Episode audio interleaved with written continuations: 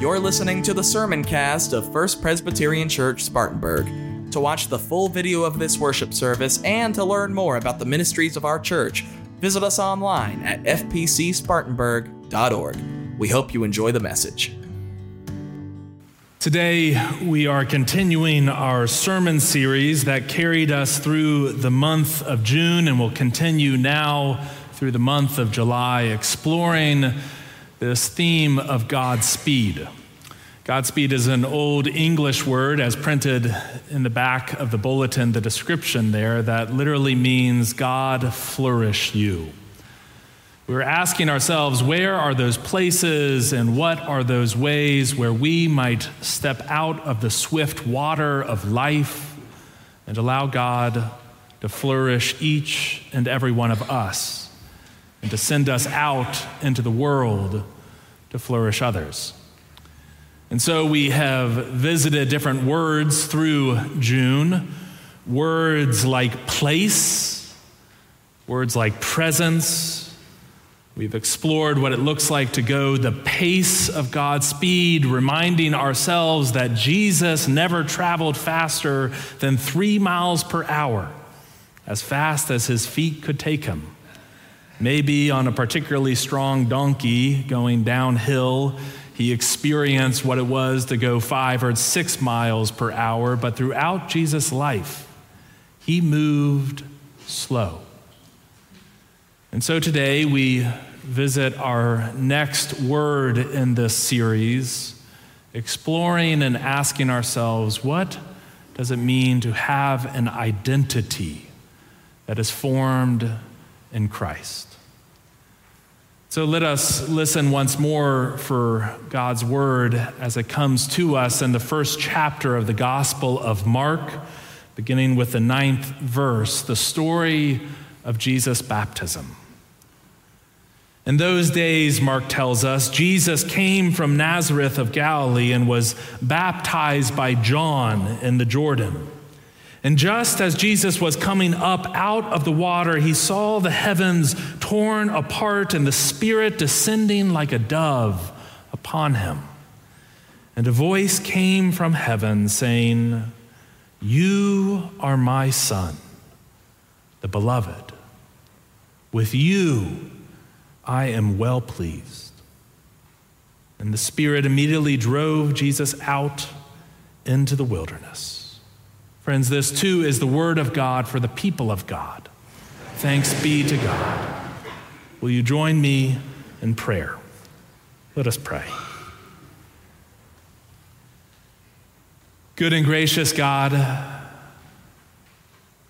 tear open the heavens once more, that your Spirit might indeed descend like a dove into this space, that it might alight upon the hearts of your servants gathered here. Oh God, we pray that through your Spirit, you might take the words of my mouth and the meditations of each of our hearts gathered here and use them to your glory and to your purposes. For you and you alone, oh God, are our rock and our Redeemer. Amen. Well, it's taken almost a year, but I am pleased to report to all of you that the Dyer family garage is beginning to actually look like a garage. The day bed that has just been sitting there because the movers couldn't fit it through the laundry room door has finally been picked up and donated. The rug that neither Aaron nor myself were really ever quite clear why we brought it with us has finally found its way to the dump. The tools are relatively organized. The bikes that were sprawled out all over the floor have been neatly hung in a row by hooks from the ceiling. We can't quite park a car in there yet, per se, but for the first time, I can see the possibility not that far off in the future. It's funny, as I've gone about this exercise of cleaning out our garage following our move to Spartanburg a little over a year ago, it's felt a bit like an archaeological dig. I've come across a box full of documents from my pre-ministry professional life, albeit a short one, reminding me of all this work that had nothing to do with church or faith or theology, at least at the surface. Come across all manner of components belonging to car seats and strollers, a season of our lives that is now in the past more than it is in the present. All kinds of gear representing all of our failed sports endeavors. You know the kind, a badminton set. I don't know why we ever get those. A lawn bowling kit, rackets of some variety, all manner of weather-beaten, animal-chewed, and otherwise deflated soccer balls and footballs and other kinds of balls. Now, I know that, A, not all of us have a garage. This is the first garage Aaron and I have ever had in our married life. And I know, too, that garages often serve very practical purposes, and some of you have immaculate garages at home, the kind with the hypoxy seal on the floor. I know this because I've been in them. And they serve really functional roles in your lives. They serve as wood shops or art studios or auto maintenance care centers of one variety or another. We all have, reasons for the things that are there in our garage, but I also think that to a degree, each of us have those garages, whether literal or metaphorical, that have become something like shrines. Shrines to all the varied attempts through our years to shape our identities. I suspect if I came and walked through your garage, again, whether a metaphorical or literal one, I might find there some diplomas that represented a certain trajectory that your life was taking during one particular chapter, but in no way represent the trajectory your life is currently on. I bet I might find a state championship trophy gathering all sorts of cobwebs.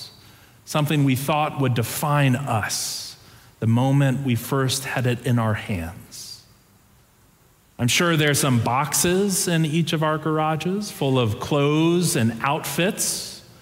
Some clothes and outfits that represent seasons of our lives that perhaps we never want to go back to. And some clothes and outfits that perhaps represent seasons of our lives that we would give anything to go back to.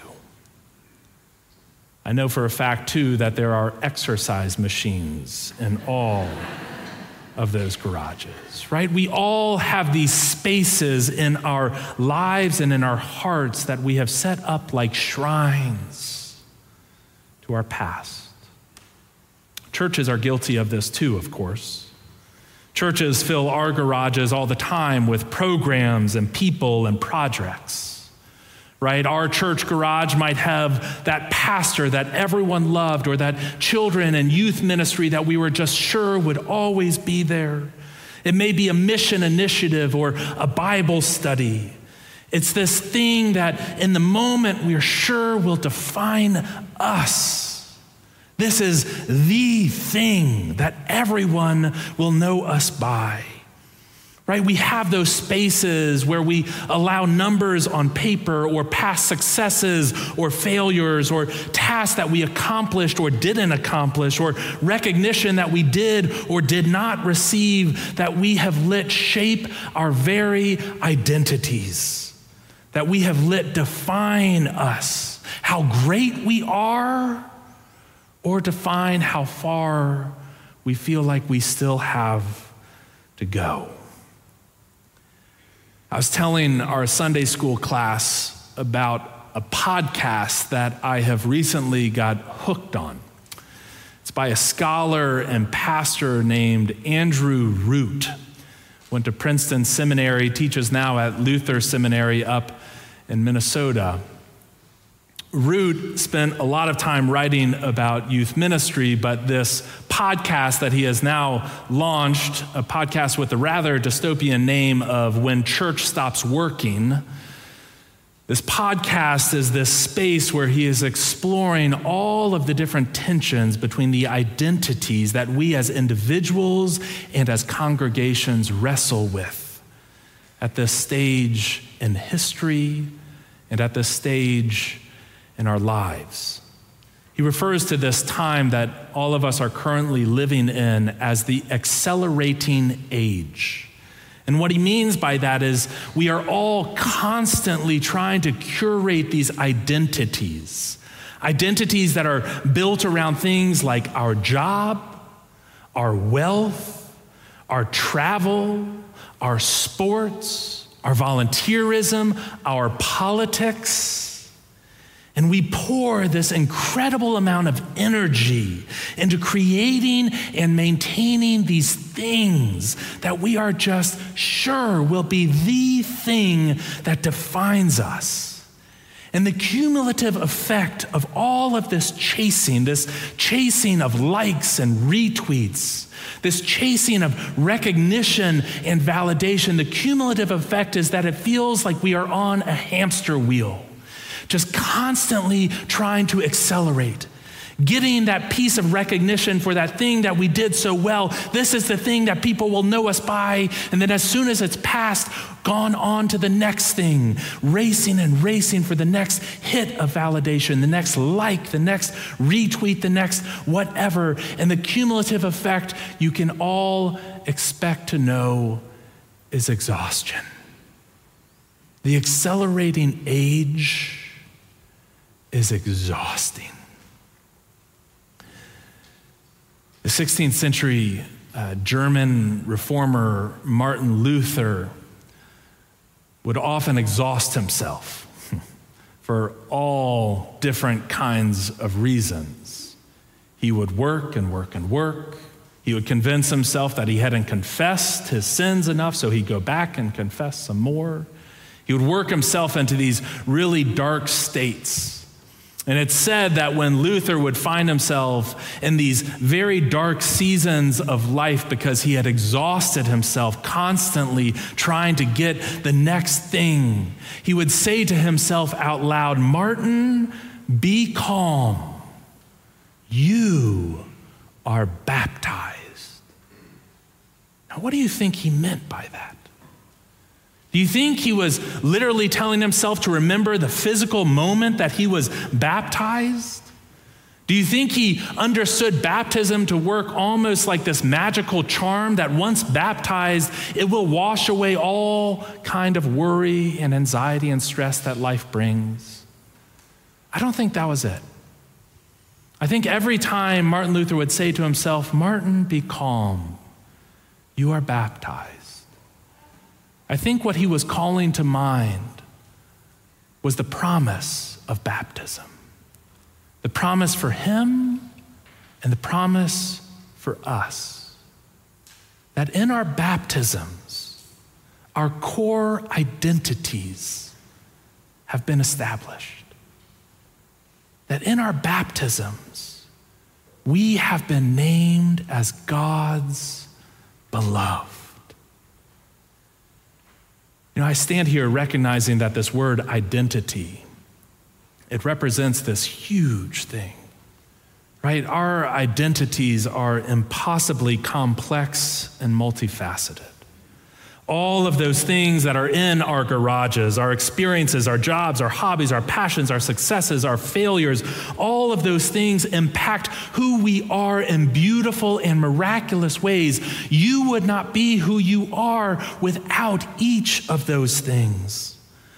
But ultimately, what the gospel tries to remind us and teach us, ultimately, the thing that each of us drag ourselves back to church to hear every single week, is that the only defining truth that matters, the one that we can do nothing to create, that we can do nothing to earn, That there is no hamster wheel. If we just go fast enough on, it will turn the light above us on. There's nothing we can do to earn this identity because it is pure gift. And that defining truth that God gives us is that we are beloved. It's fascinating to me in that reading from Mark, the story of Jesus' baptism. I said this in Sunday school as well. I warned you all there'd be repetition.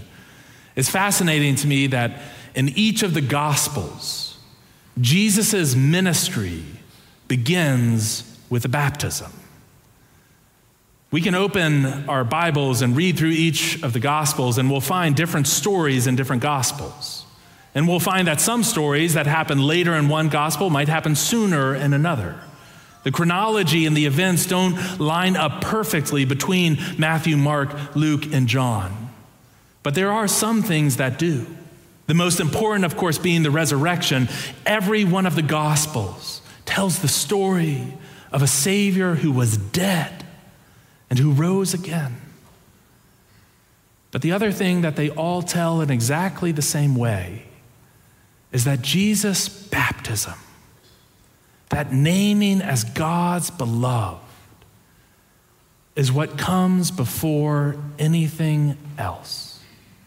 It is from the river Jordan that Jesus goes out into those years of ministry, of healing and teaching and preaching. It all begins and grows from that moment where he is named beloved. And I am convinced that the pace at which Jesus travels then is not merely one of necessity or convenience. It is the pace of someone who knows their true identity. In fact, I would wager that if there were Ferraris and Autobahns in Jesus's time, he would still be traveling at 3 miles per hour.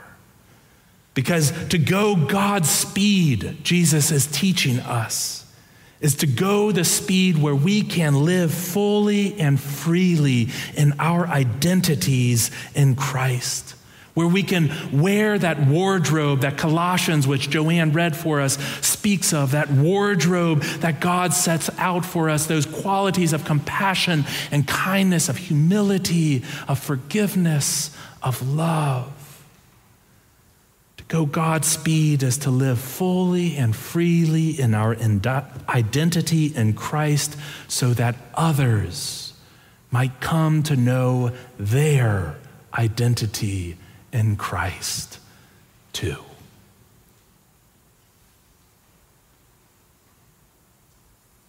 I was visiting with a pastor recently who was sharing a story from his own life that had played out in the last 8 or 9 months. This pastor had a neighbor who had become a close friend. And a little over a year ago, maybe, this neighbor had been diagnosed with lung cancer. Never smoked a day in his life. The young man, late 50s, kids in high school, kids in college. He lived for 7 months. Before this neighbor died, though, he invited my friend, the pastor, his neighbor, to go on the journey with him. And what he meant by that was he asked this pastor if he would walk with him one time every day. Now, this man was not a believer, probably wouldn't have said he was an atheist, but an agnostic, never really been to church, never really cared to go, certainly not someone that was studying his Bible regularly. But he had this pastor neighbor who had become a friend, a little like a family member, and asked if he would go on the journey with him. And so they walked for as many months as they could in that journey. They walked every single day. And my friend, the pastor, was telling me that there came a day where, seemingly out of the blue, this neighbor turned to him and said, "What do I need to do?" And my friend, the pastor, said, well, you need to get your finances in order. You need to get the will together. You need to make sure that you have certain conversations with your family. And the neighbor interrupted, no. What do I need to do? And this pastor turned to his neighbor, a man who hadn't been to church in years. And he said to him, you don't need to do anything. My friend told us this story, saying, in now close to 40 years of ministry, that moment with his neighbor was the most powerful and profound moment in his entire ministry. What do I need to do? Friends, it's okay. It's okay to step off the hamster wheel. It's okay to go and clean out that garage every once in a while. Because the truth is, you don't have to do anything. Because your identity, the only identity that ultimately matters, is the voice that says to you, you are beloved. Friends, for love, it's wide, it's high, and as deep as that. We say amen and thanks be to God.